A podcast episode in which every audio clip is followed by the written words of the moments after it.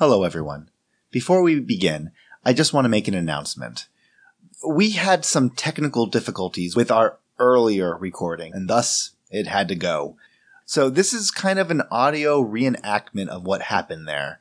So everything you hear, everything that Laris does that she can succeed or fail at, we are going to just narrate how she succeeded or how she failed. We'll be returning to the normal solo shot format next week. May the force be with you.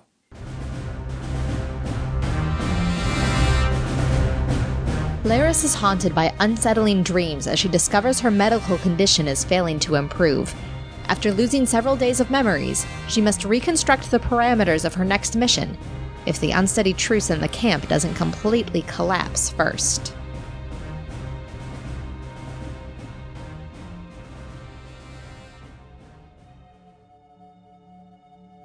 This is a distress call to any vessel. I am about to be boarded by an enemy of the Empire. Repeat, I am being boarded by a Jedi, armed and dangerous. I am in need of assistance. Halt! You are attacking a member of the Imperial Intelligence.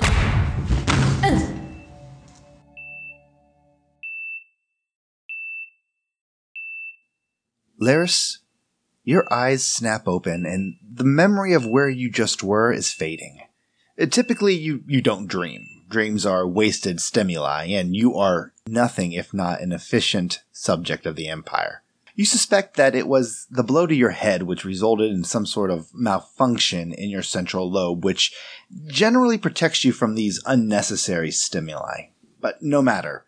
With how your eyes adjust to the light overhead and how the ringing in your ears are dying down, you know the chances of permanent damage from this concussion being relatively low. Speaking of the lights overhead, uh, you note the intricate pattern that runs along the ceiling and the bulkheads. It's the same pattern that one would find in the medical bay of an Imperial I-class Star Destroyer. And of course, judging by the various sounds coming from the medical equipment around you, you know you are in what is considered the emergency wing of the medical bay. All this information is digested and parsed out within 2.4 seconds of waking up. Within three seconds of waking up, a man hovers over you, trying to shine a light in your eyes. The man, you note, is wearing a uniform of an Imperial doctor. Laris doesn't have time for this, so she sits up immediately. He places a hand on your shoulder, trying to stop you. Where is Agent Saya? Oh, you're awake. I need you to relax. Do not sit up. Laris sits up. What is my condition? You have a mild concussion brought on by blunt force trauma. Laris processes that for half a second and then goes back to demanding, Where is Agent Saya? The doctor hesitates for a second before opting to remain silent. Instead, he reaches out for a medical scanner and begins running a scan on the left side of your cybernetic headband. Inform me of Agent Saya's status. The doctor sighs before directing your attention to the far corner of the room. And there you see Agent Castian Saya, floating in a Bacta tank. Several Imperial doctors move around the tank, adjusting various dials as they monitor his injuries. They seem apprehensive. Either they're afraid they're going to lose this patient, or it's the fact that Agent Saya remains awake, regardless of the amount of sedatives that they keep on pumping into him. He floats, most of his face covered by a breathing apparatus, but you could still see his eyes, and they are wide and alert, and most of all, just filled with rage. Agent Saya is suffering from multiple wounds, most likely from a lightsaber, as well as broken bones, including his vertebrae, from a catastrophic fall. Will he live? I don't even know how he's alive now. You are refusing to answer my question. Ah, the next hour is critical. If he can stay alive, then his odds improve, but it will be some time before I know the extent of his damage. Laris, before you have a chance to ask another question, the door opens on the far side of the medical bay, and even if you're back turned, you know it's two stormtroopers. The sound of their armored boots hitting the metal floor is unmistakable. They approach you, their posture is professional, but not threatening. We are to escort you to our commanding officer. Of course. Laris climbs off the bed. Uh, please, Agent. She doesn't even acknowledge him as she stands up and falls in line with the stormtroopers. The stormtroopers lead you out of the medical bay and into the corridors of the ship. And while you were 97.3% sure that you were on an I class Imperial Star Destroyer by how the medical bay looked, you are now 100% sure. The corridors are wide and filled with technicians, naval officers, and stormtroopers. The stormtroopers lead you to a turbo lift. Step inside on either side of you, and you go up. The stormtroopers again show their professionalism by not making small talk. Which is how Laris prefers it. The turbo lift door opens, and in front of you is an office. An office that is typically reserved for a commanding officer, and while most Imperial captains prefer to keep their office fairly barren, save for the occasional holo image of their family on their desk, this office is different. On the walls are various pieces of art, and while you've never been programmed with an extensive knowledge of art, you could tell that these pieces are not from just one artist, or even one species. Uh, You detect the curvature that most Twi'lek art pieces are known for, or the subtle coding that always dots the sides of the Bothan pieces, or even the slime trail that the Hutts use for most of their artwork as a way of signing their work. Where you're at right now, it feels more like an art gallery than an office. It's odd. But no odder than the commanding officer sitting behind the desk. Laris, the Empire is known for its human centric ideology. But the man behind the desk is no human. Near human, yes, but no human. His skin is blue and his eyes are a glowing red. Even with your extensive knowledge of alien species, you can't place his exact species, though you can easily place the man. Hello, Agent Laris. Please have a seat. We were fortunate enough to be within range of your distress beacon. I am pleased to see that you are recovering. Since Laris does recognize him and recognizes him as a superior officer, she does sit. Your prompt assistance is appreciated, Admiral Thrawn. I see we do not need introductions. I have read some of your battle histories. The scholarship is quite impressive, sir. And I have read your history as well. What there is to be found, at least. If I may be so bold, what has brought you out so far from the Imperial territories, That information is classified, sir. even to an admiral?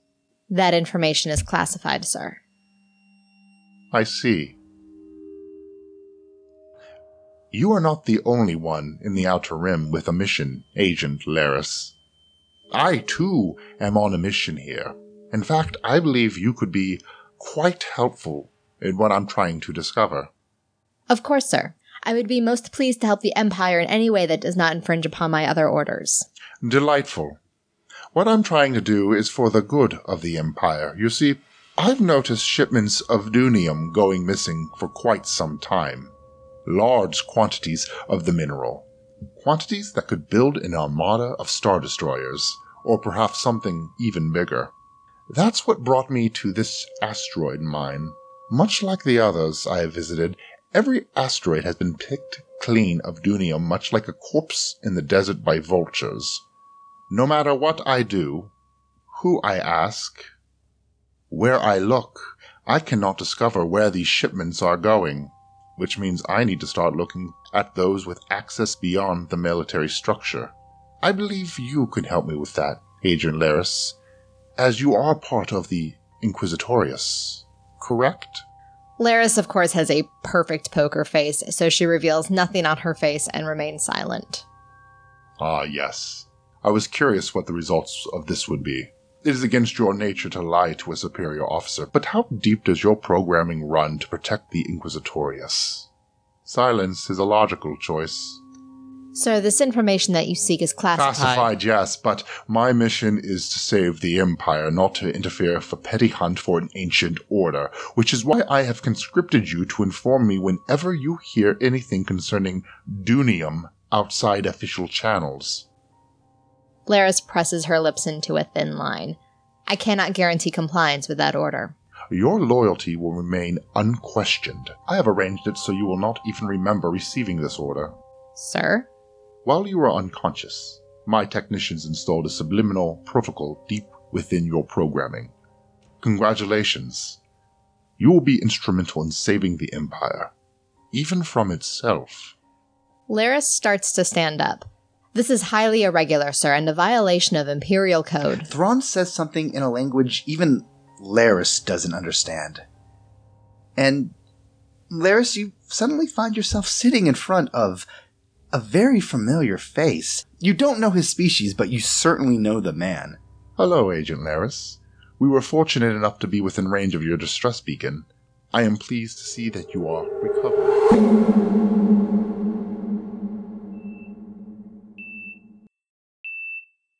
Laris, the first thing you hear is the heart monitor.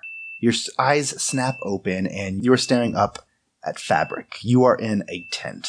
And you can't quite remember what was just on your mind, what you were just reliving. But you know it was something that made you confused. But no more confused than why you are here right now. Laris is going to sit up and take a better stock of her surroundings. Right now, you seem to be alone. This is one of the smaller surgical tents that people are left at when they are recovering after surgery, or at least that's what you remember from your time at Doctors Without Sectors. The only thing that you see is a couple of terminals to your left and uh, some equipment to your right. The heart monitor, of course, is attached to your chest. Laris goes to stand up from the bed, but the wire connecting her to the heart monitor kind of jerks her back. So she just looks down, slightly perturbed, pulls out the wire, and goes to a nearby terminal to discover why she's here. This terminal, of course, requires a password to get into it, but the security is, to put it lightly, a joke. It's one of those things of login, admin, password, admin. The screen flickers on and you don't have to dig. It is actually right there is a file on you, or at least what happened to you and why you're here. It looks like you had what is known as a cerebral aneurysm, or in layman's term, a brain aneurysm. Uh, debris from your neural implant in quadrant synth 8 weakened or thinned a spot on an artery in your brain which ballooned out and filled with blood. The bulging aneurysm put pressure on the nerve or brain tissue, which uh, might have explained some of the issues that you had been dealing with recently. The temporal fugue that you were dealing with when you flew out here to meet with Doctors Without Sectors. Well, it seemed that the pressure became too much and it burst, spilling blood into the surrounding areas, and worse, short circuiting the implants in that area. In truth, the area which the aneurysm occurred is usually results in what the doctors called a Kessel stall. And that's because if a ship stalls within the Kessel run, they die. You assume that the reason you're still alive is because of two reasons. One, your implants have some safeguards to brain injuries, and the other one, you most likely collapsed in the middle of a medical camp surrounded by doctors who could get to you immediately. Judging by everything that's been reported here on the terminal, it looks like the implant has been fixed, the aneurysm has been repaired, and that you should make a full recovery, though there are some notes uh, talking about possible treatments for you in the future. Uh, one of which being remove several of these neural implants that are buried deep within your brain. Laris is going to dive a little bit deeper to make sure that while she was out, nobody dug deeper into her background, either trying to discover something about her or perhaps worse, broadcasting something out about their latest patient. you see that there's been no broadcast out, but you do find something that's a little troubling. And it's not so troubling that you're panicked, but it's something that, Laris does not panic. of course, it is a breadcrumb that someone could follow. Clearly, the doctor who was trying to save your life, you find out from reading this, it was Dr. Narian. You met him previously. He looked up the serial number or tried to look up the serial number of your make and model. There was no information on the HoloNet, so he didn't dig deeper, but his probably his next course of action was to send it out to a colleague who could dig deeper for him.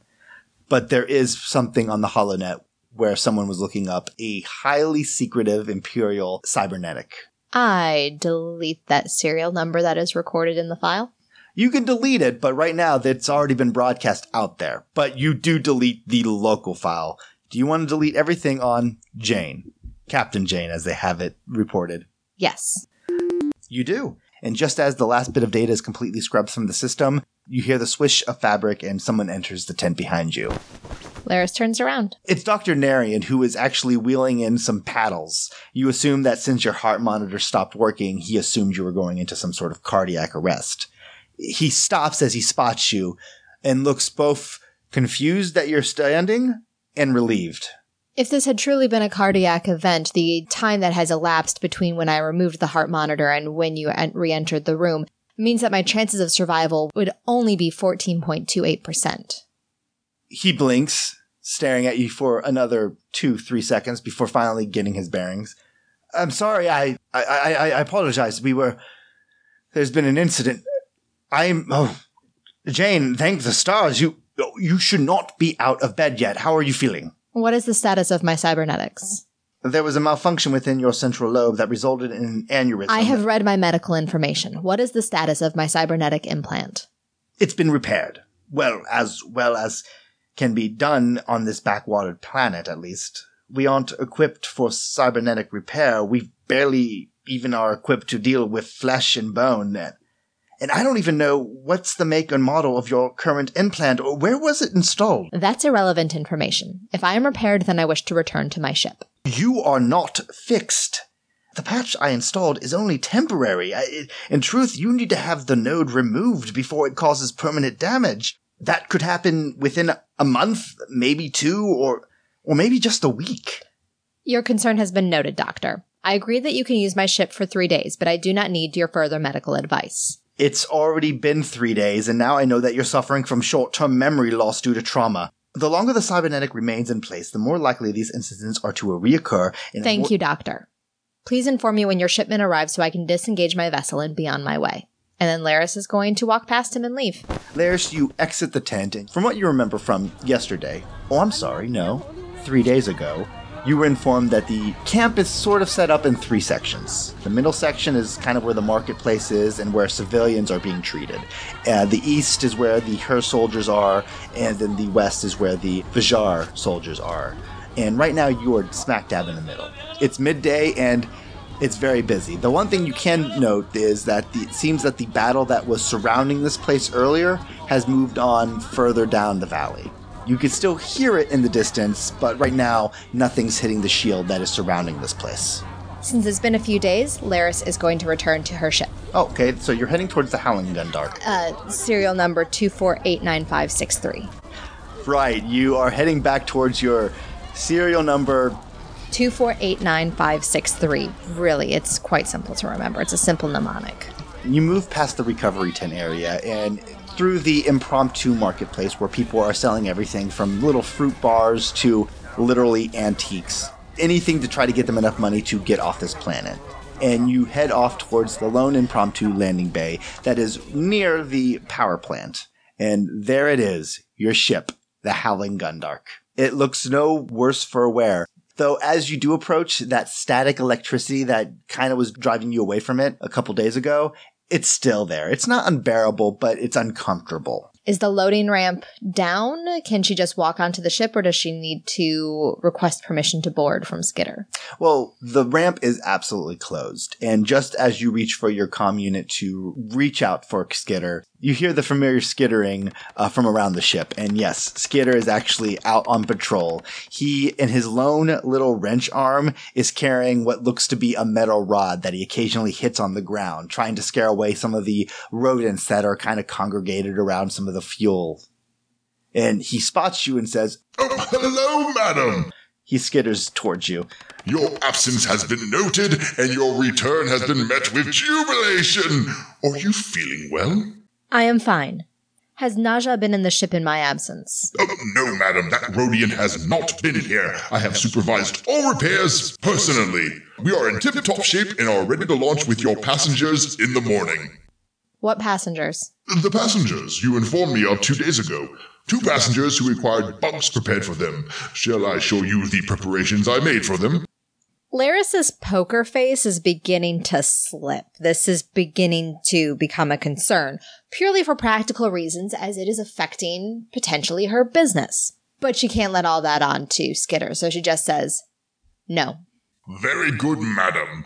However, if I may be so bold, I didn't have time to register this when you were informing me of the passengers, but I insist that the large man with the cigar be banned from lighting up within the confines of the ship. It is highly irregular. You are speaking of TK. He was here when I made the arrangements for these passengers. Well, yes, he seemed to be the one with the greater knowledge of the passengers, madam. Thank you, Skitter. And with that, Laris is going to turn on her heel and go find TK. Don't you worry, madam. The ship is safe with me. No rodent will get into the exhaust when Skitter's about. What have you? And of course, Skitter skitters off, chasing yet another rodent that's sniffing around the fuel hose. So Laris is off, you said, looking for TK? Yes. And it is a very busy camp. It is filled to the brim, probably past what it was recommended to hold. However, after about 30 minutes, you do finally see first signs of security, and you kind of follow those few security officers until you find them congregating around TK, who seems to be giving orders right now. All right, I need security doubled between the Vajar and the Her faction. I don't want another riot here. If they do get rowdy, you are authorized to take your weapons off stun. We're not losing any more civilians to this war. You're dismissed. And he takes another drag from his cigar and just waves his hand, and his security officers, as few as they are, scatter, going off to where they were assigned to a patrol. He takes another drag from his cigar, turns, and spots you. Ah, Captain Jane. Glad to see you're among the living. Laris steps up to approach him. You are exaggerating, attempting to use humor to deflect your discomfort. Sorry, force of habit. I was worried when you collapsed in front of me. I'm glad Narian was able to patch you up, but seriously, are you are you feeling all right? Yes, I'm fine. And that's all Laris is going to say, allowing an uncomfortable silence to form if TK doesn't fill it. And he doesn't, and it's very uncomfortable. Until finally he takes another drag from his cigar. All right, so did you come to thank me for dragging you to the med tent, or is there anything in particular you want to talk about? Laris nods. As a side effect from my health issues, I am having trouble accessing some of my recent memories. My quartermaster informs me that you have found people seeking passage away from here on my ship. Who are they? Yeah, a mother and daughter. They originally asked if I could get them on an Imperial evacuation vessel, but I told them that the Empire is no longer interested in providing aid here. So I, uh, I sent them to you. Unfortunately, I think one of them got injured in a riot. Riot? Explain. Yeah, the, the Vajar thought the Queen's men were getting more food, so things got a little violent. Unfortunately, some of the civilians were caught in the middle, but I'm pretty sure they took the mom to one of the surgical bays. Her name is Helsa. Uh, come on, uh, let me see if I can find her for you. And then TK's walking off towards one of the surgical bays. Laris will follow. Again, it's walking through the ma- marketplace, uh, but uh, unlike previously when you're just kind of dodging in and out, getting pushed aside by these people, when TK walks, the people part for him. He's a massive man, but not only that, but he just has a massive aura about him.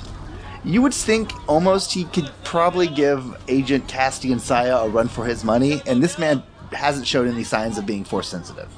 TK enters one of the tents, ushers you in, and he looks around. And right now it seems like you are in a waiting area. And this waiting area is fairly filled with concerned citizens, probably uh, people who are waiting for the other civilians that were injured in this riot.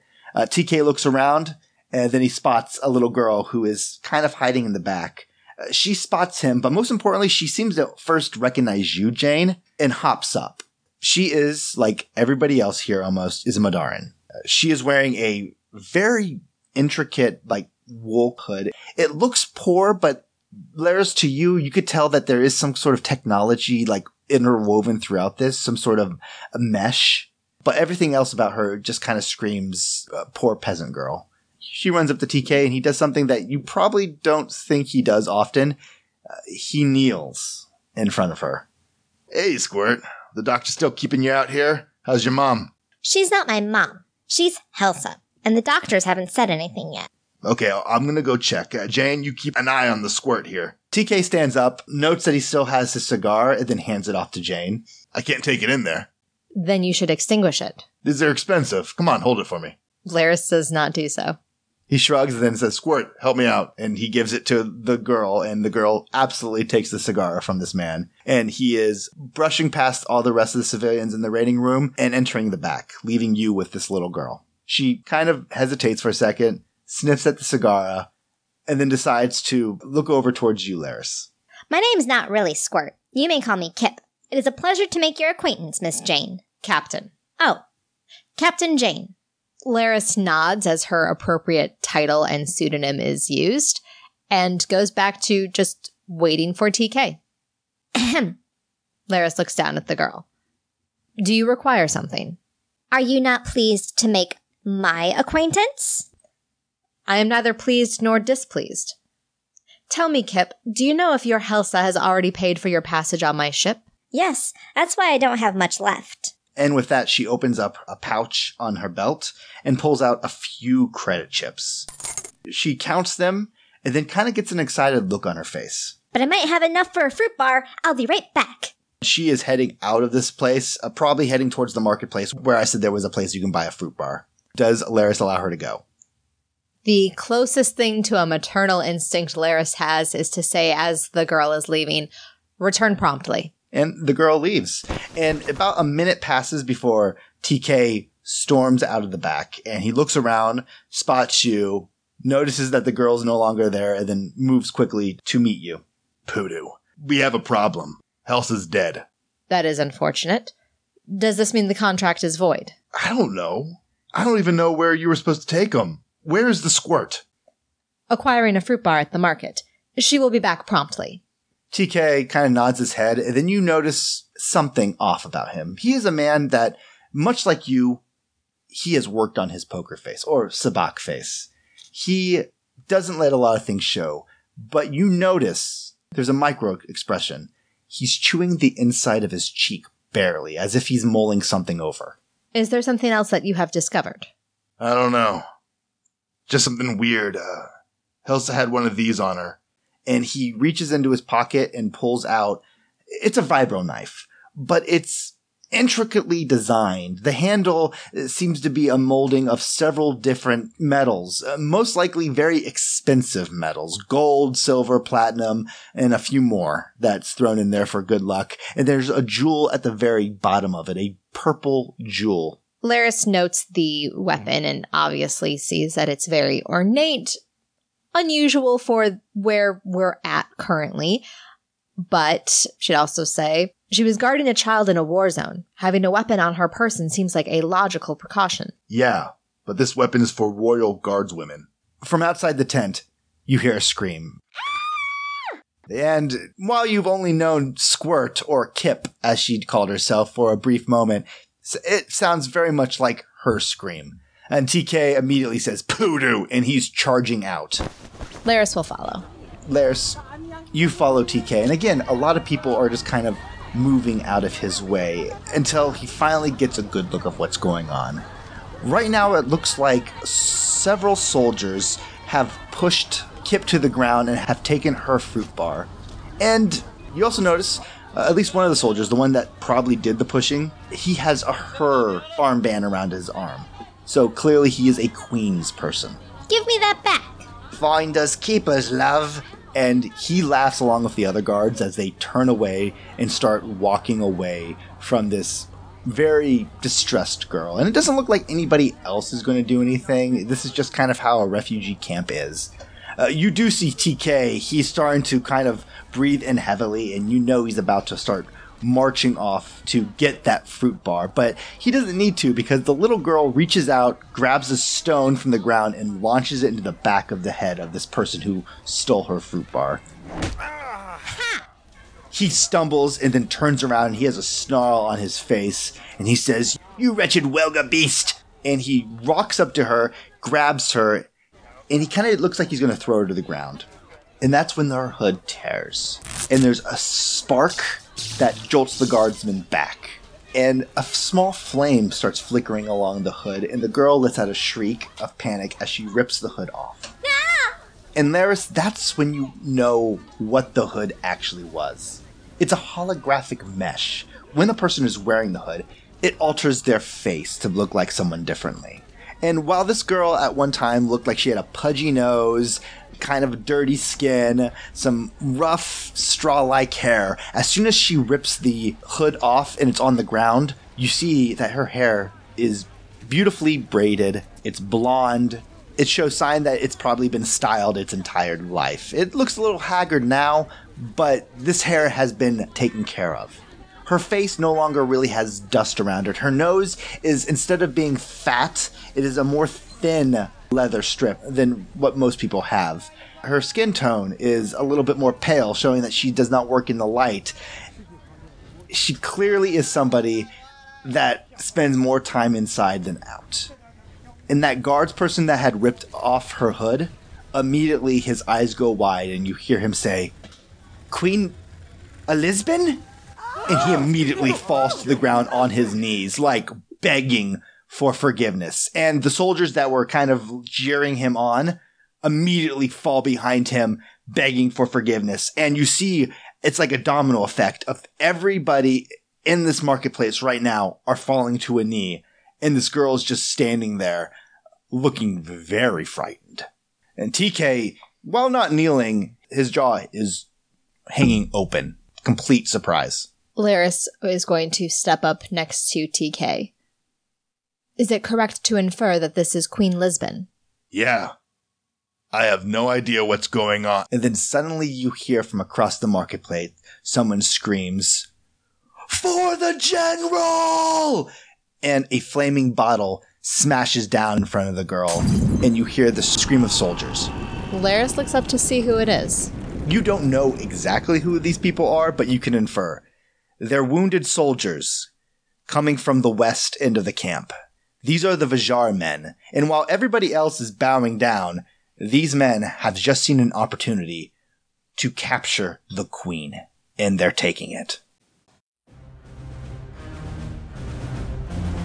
Thank you for listening to this episode of the Fandible Solo Shot Star Wars Force and Destiny podcast. You can now find all episodes on the Fandible Solo Shot podcast feed on iTunes and all other podcasting platforms. Please subscribe and leave us a review to help new listeners find us for their Star Wars actual play fix. You can also find us on Twitter at Solo Podcast. And if you enjoy the stories we tell here and on the rest of the Fandible Podcast Network, consider donating to our Patreon at patreon.com slash Fandible. Thanks again, and may the Force be with you always.